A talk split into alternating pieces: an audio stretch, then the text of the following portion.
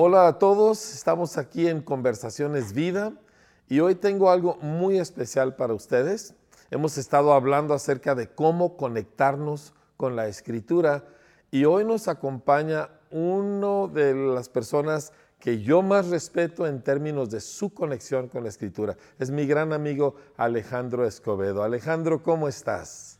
Buenos días, Enrique, y, buenos días a, a, todos quienes están en esta hora, en estos tiempos de comunión con la palabra. Alejandro, tú eres un hombre de la palabra, tú amas la escritura. Yo he visto tu Biblia, yo he visto ah, cómo la manejas, yo te oigo cómo tú entiendes la vida a través de la escritura y eso a mí siempre me ha edificado mucho. Yo quisiera que nos platicaras cómo es que tú personalmente te conectas con la escritura.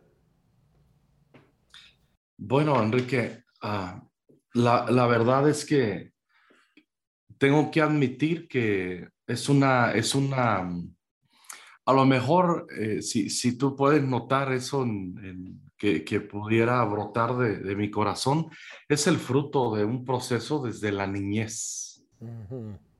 Y justo se me viene el versículo que desde la niñez has sabido las sagradas escrituras, las cuales te pueden hacer sabio para la salvación que es en Cristo Jesús. Y pues yo tuve, eh, yo tuve una, este, una, una Eunice como madre, una viuda que mi padre este, al fallecer ella se dedicó a nosotros y siempre nos metió la palabra de Dios en una pequeña iglesia conservadora.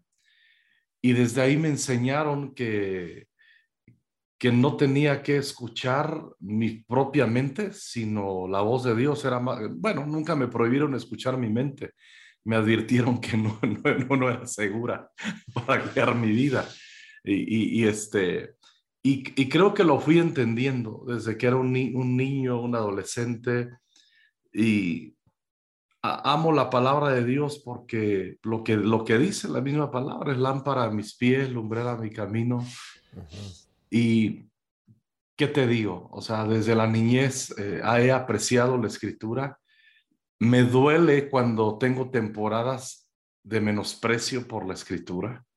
Y, tengo un trato con Dios, Señor, cuando empiece a menospreciar tu palabra, vuélveme a ti, vuélveme a ti, porque soy muy hábil para, para guiarme conforme a mis pensamientos y a mi corazón engañoso. ¿No? Y, eso, que, eso que te advirtieron de niño, de que no confiaras en tu propia mente, ¿verdad? Sí, sí, sí, me, me lo advirtieron.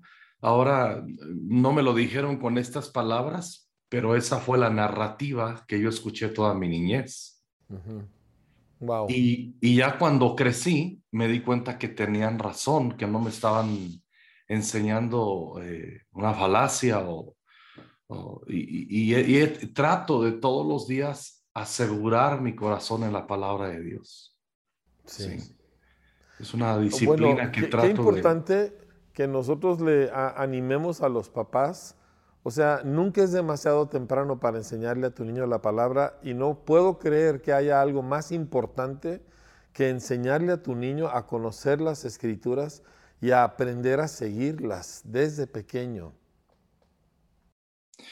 Es, lo, que, es lo que yo viví. Y, y, la verdad, mi madre era una, era una mujer, si yo soy limitado en, en, en muchos asuntos aún ah, hasta el día de hoy, bueno, lo digo con respeto, mi mamá era una mujer súper limitada académicamente, era una mujer de rancho eh, completamente allá en Michoacán, de esas mujeres que eh, al hablar cambiaban las vocales, en vez de decir saliste, saliste, y dijiste mucho, te quiero mucho, ¿por qué no me comunicaste? O sea, una mujer muy limitada, tercero de primaria, pero había algo extraordinario en ella y desde niño lo notaba, ¿eh? había una inteligencia, ella era otra, porque no recuerdo a mi madre de otra manera desde mi niñez, que conectada todas las mañanas a la Biblia, a la palabra de Dios, no la recuerdo de otra manera.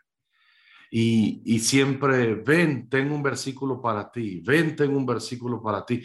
Aún ya ella, ya de anciana, eh, historia larga, corta, vivió con Norma y conmigo cuatro años, eh, ella con nosotros, y no recuerdo en esos cuatro años eh, que no haya hecho lo que le vi hacer desde niño. Todas las mañanas, todas las mañanas despertaba a la palabra de Dios. O sea, y, eso era algo extraordinario, ¿no?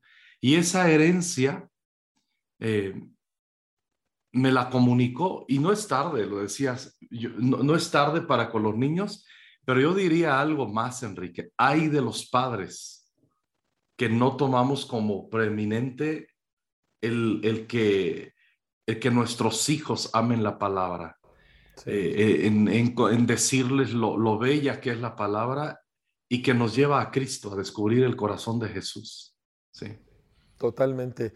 Yo veo en la vida de mis propios hijos, Tita, mi esposa, en su Biblia siempre tenía un plan de lecturas y aun cuando estaban muy pequeños, todas las noches era sentarnos a leer la escritura. A veces yo andaba de viaje, ella nunca falló con eso. Y tú ves en esa misma Biblia las muchas veces que está palomeado el mismo programa de lecturas.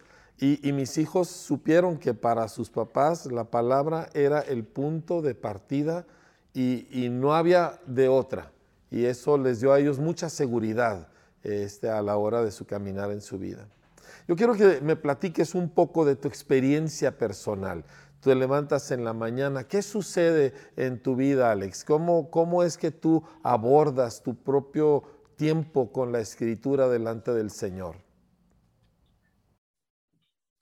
Procuro, yo también he descubierto que no siempre tengo la misma, el mismo ánimo y la misma intensidad para leer la Biblia y trato de no condenar mi corazón por ello.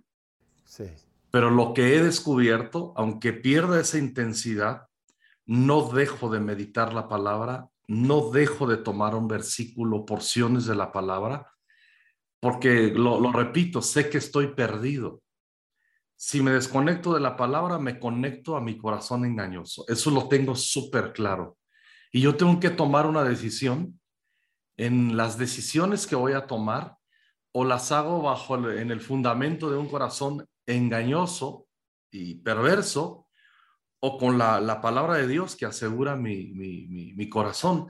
¿Qué hago? En las mañanas, bueno, eh, comienzo con un café y luego me voy a leer algún versículo. Me voy a leer un versículo, claro, salud.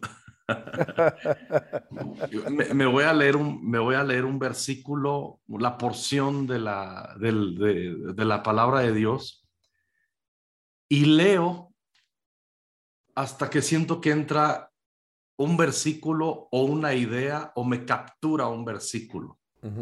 Si tengo ánimo, sigo leyendo más. Pero si yo consigo, si yo consigo eh, sin ser místico, simplemente digo, me, me atrapó, me atrapó este, este, un ejemplo, días atrás estaba leyendo la, la, vida de Sansón, que la he leído un montón de veces, al igual que estoy seguro todos. Pero me atrapó que durante tres veces dice, y sabía, por, cuando le comunicaba a Dalila, porque yo sé que si quitan mi, la fuerza de mí, vendré a ser como cualquier hombre y no pude quitarme días como cualquier hombre, como cualquier hombre. Y comencé a decir, bueno, Sansón tenía un aprecio de la unción de Dios sobre él, de la gracia de Dios sobre él, y sabía que no era cualquier hombre, pero también sabía que podía ser como cualquier hombre. Y terminé pensando y meditando y dije, ¿por qué Sansón hizo lo que hizo? Porque faltó el temor de Dios en su corazón. Entonces veo como un, un, pensamiento que me capturó, que, que, de ahí comienzo a jalar el hilito, me hago preguntas. ¿Por qué lo dijo? Sí. ¿Por qué lo dijo? Tú entras en una conversación con la escritura, tú entras en... Absolutamente. te das un clavado en, lo que, en aquello que te atrapó. Absolutamente. Creo, creo, creo, que es la, creo que es la manera. Creo que es la manera, yo le llamo, yo le jalo el hilo, le jalo la, hebra.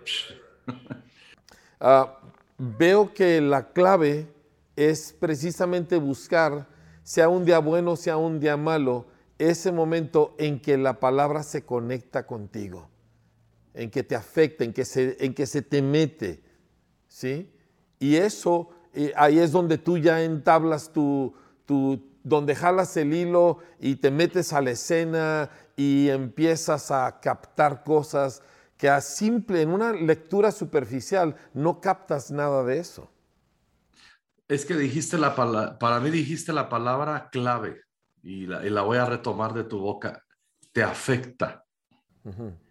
Eh, a lo mejor valdría la pena decir, hoy leí la Biblia o está bien, pero cuando dices hoy me afectó la Biblia, eso es mejor.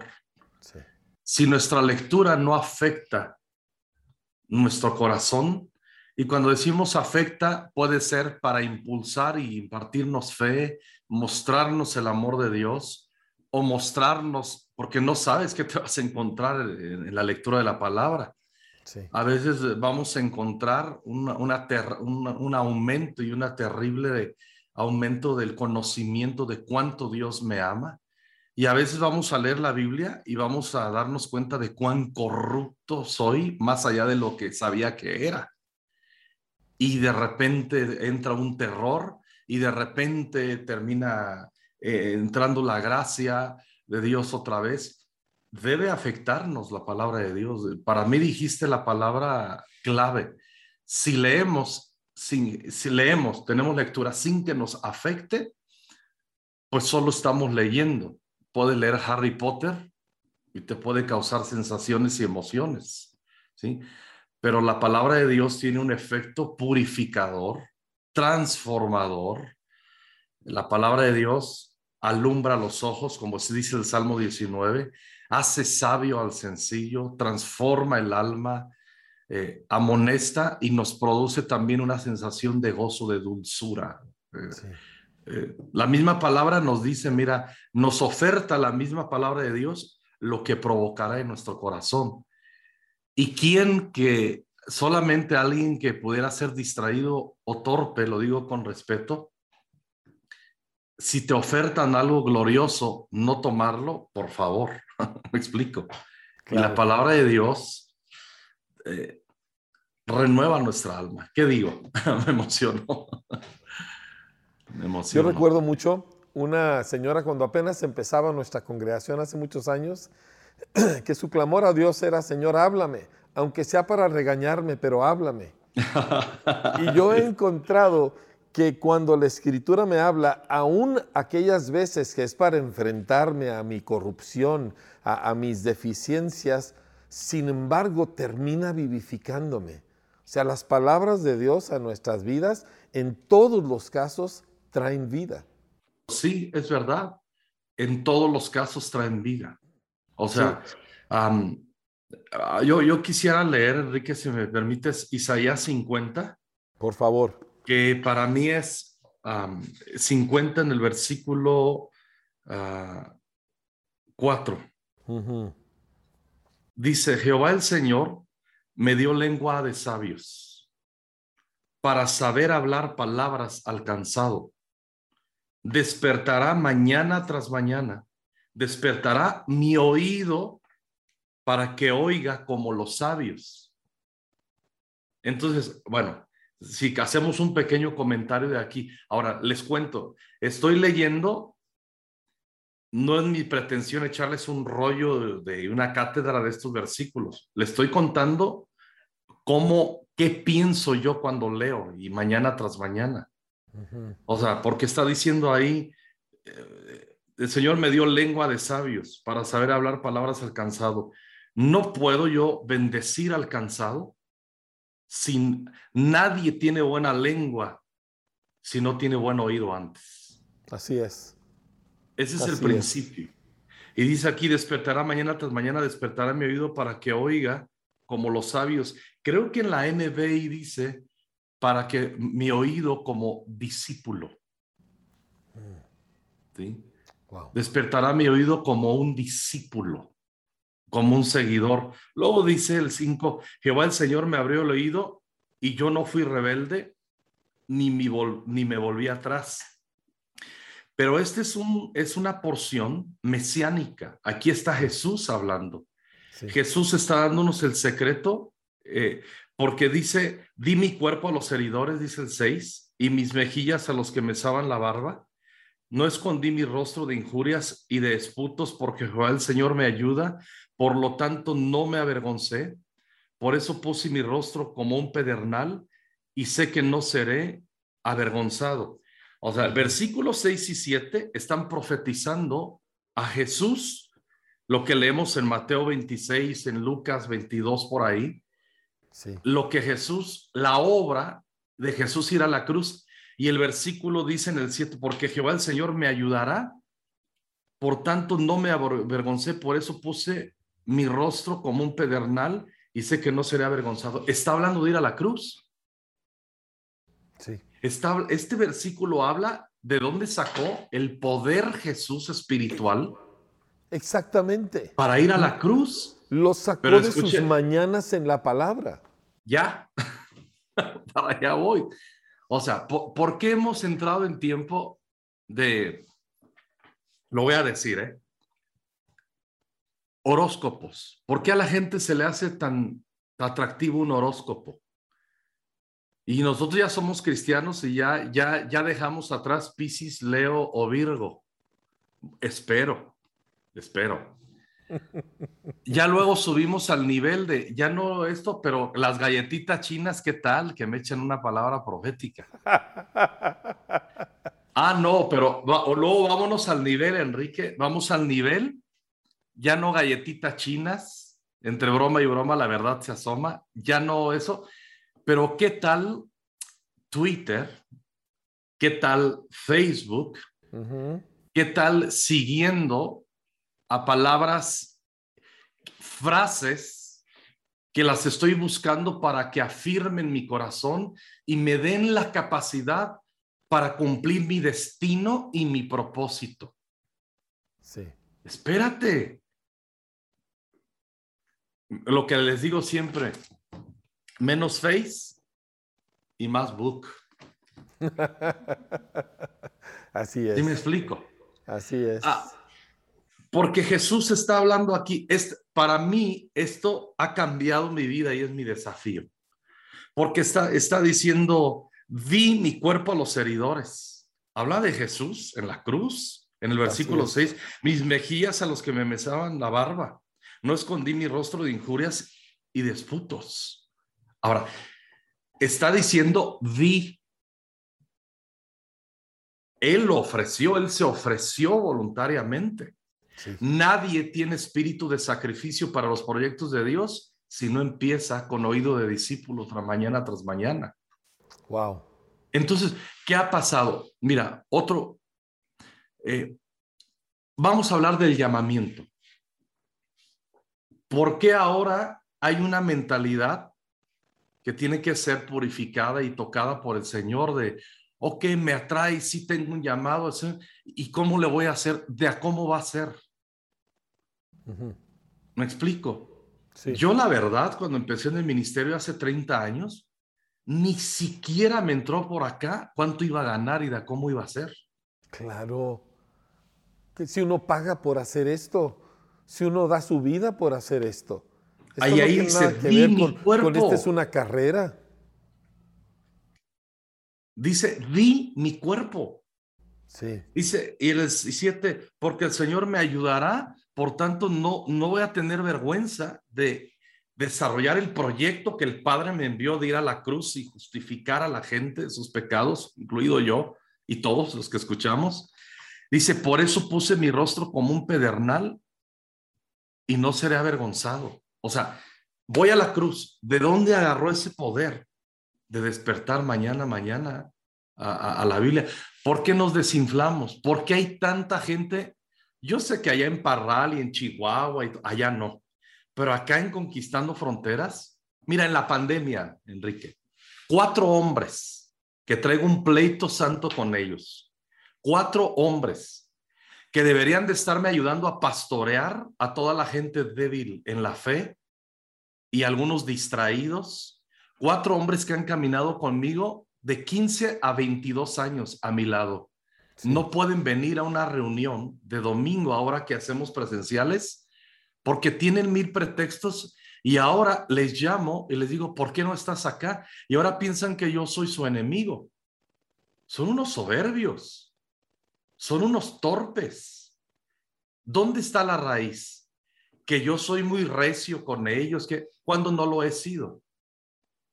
No soy, no soy el ternuritas Escobedo, no se me da. ¿Me explico? Pero la gente sabe que los amo.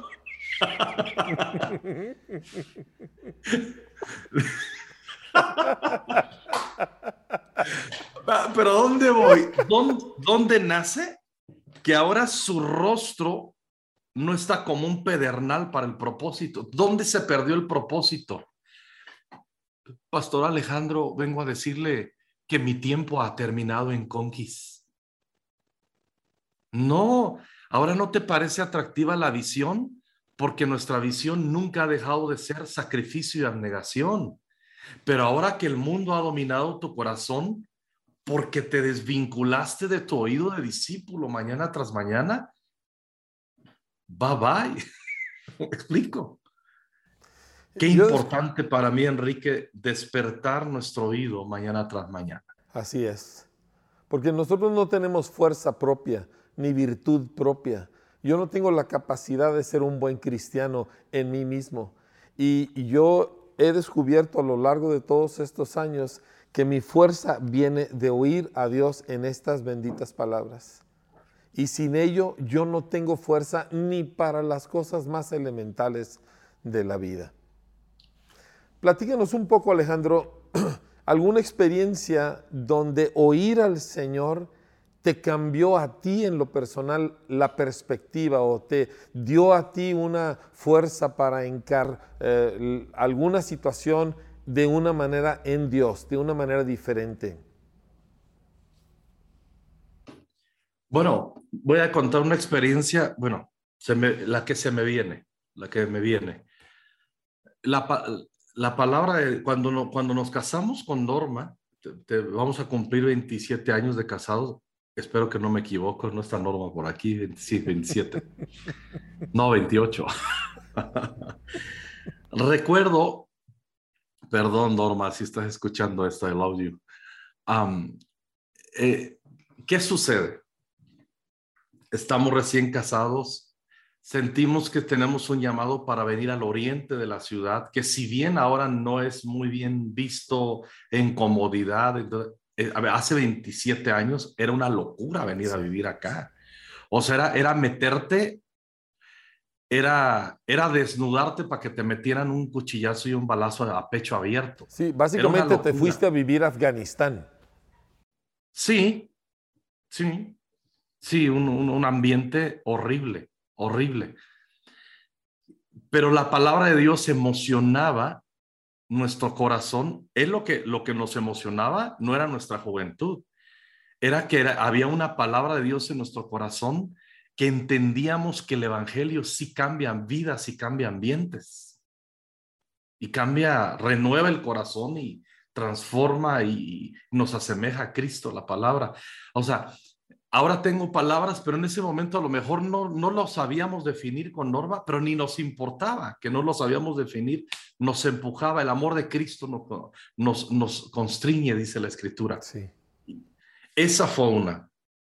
Dos, recuerdo que nos quedamos a vivir eh, cerca de la iglesia central, por decirlo así, para no echar rollos.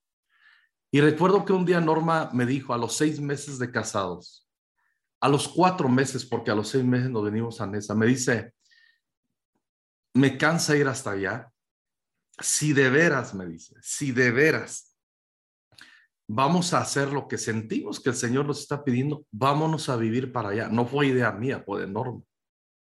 O sea, estamos hablando de Norma, o sea, ella vivió todo su tiempo en el sur de la, o sea, hello. Ya era demasiado haberla sacado y llevarla a un punto intermedio donde vivíamos, para que los suegros no sintieran tan horrible, ¿no? Pero ya me dice, y nos pusimos a orar y un pasaje de la Biblia nos cambió, nos confirmó todo radicalmente. O sea, como la nube, fue la nube que se levantó y agarramos nuestras chivas y a la semana ya estábamos viviendo en esa. Nehemías 1, donde el pasaje donde tiene carga y le, dan, le dicen, eh, llegan los, los, familiares y los amigos a Nehemías y le dicen en Nehemías 1, ¿sabes qué? Pues no están bien las cosas allá, ta, ta, ta. Y, y saben, Nehemías oró al Señor, le entró una carga y, y, nos dimos cuenta, no puedes cambiar a larga distancia los corazones de la gente, tienes que estar con la gente. Sí. Un verdadero pastor está con la gente. Cambiamos ambientes viviendo en donde ahí, ahí debemos de estar. Y ese pasaje de Nehemías donde pidió, solicitó intercesión al rey y se trasladó a Jerusalén, eso cambió nuestra vida. Pero fue un versículo no le tuvimos que llegar con el pastor, entiéndame, buen plan, no fuimos anárquicos, sabríamos que el pastor, nuestro pastor iba a estar de acuerdo. Pero, ¿qué hicimos? Lo vimos, lloramos, nos limpiamos las lágrimas e inmediatamente, era aquel tiempo que internet, que casa en esa, nada, agarramos un, un, un, un urbano, un chimeco, y nos venimos todo el día con los hermanos aquí, decimos, ayúdenos a buscar un departamento y nos venimos a vivir a Nesa y hasta hoy vivimos en Ciudad Nesa. ¿Por qué? Por una palabra. Sí. Por una palabra. O sea, e, es algo muy sencillo que estoy contando, pero si no, si no logra, si no, si la palabra de Dios no nos afecta de esa manera, para nuestro diario andar y nuestras decisiones, pues entonces está dominando más nuestro corazón todavía y pues, pues no la vamos a hacer. Eso que tú me estás describiendo, uh, tus experiencias, tu proceso, ¿verdad? Que yo conozco, uh, yo me doy cuenta que muchas personas, o por ignorancia o por otras causas, se privan de la riqueza de una vida plena en Dios porque no oyen, no despierta su oído en la mañana. Y ahorita, para terminar nuestra conversación, Alejandro, yo quisiera pedirte que oraras por las personas que están batallando para encontrar esa conexión con la escritura. Y sí voy a orar, Enrique, y gracias, gracias. Y, tú que estás escuchando, por favor, si estás bien desconectadote, desconectadota de la palabra de Dios, no te voy a decir que no te preocupes. Preocúpate. Un avivamiento comienza con darnos cuenta que nuestra condición no es la ideal. Nos tenemos que arrepentir, pero yo no conozco un pasaje en la escritura que luego de un arrepentimiento genuino no venga una gracia nueva para restituirnos a donde debimos decir, a, a, donde nunca debimos haber salido, de su palabra en este caso. Así es que si estás desconectadote, desconectadota, pues nomás diga al Señor, he metido la pata, no he amado tu palabra evidentemente como debo de amarla. Ahora, amarla es simplemente apreciarla cotidianamente.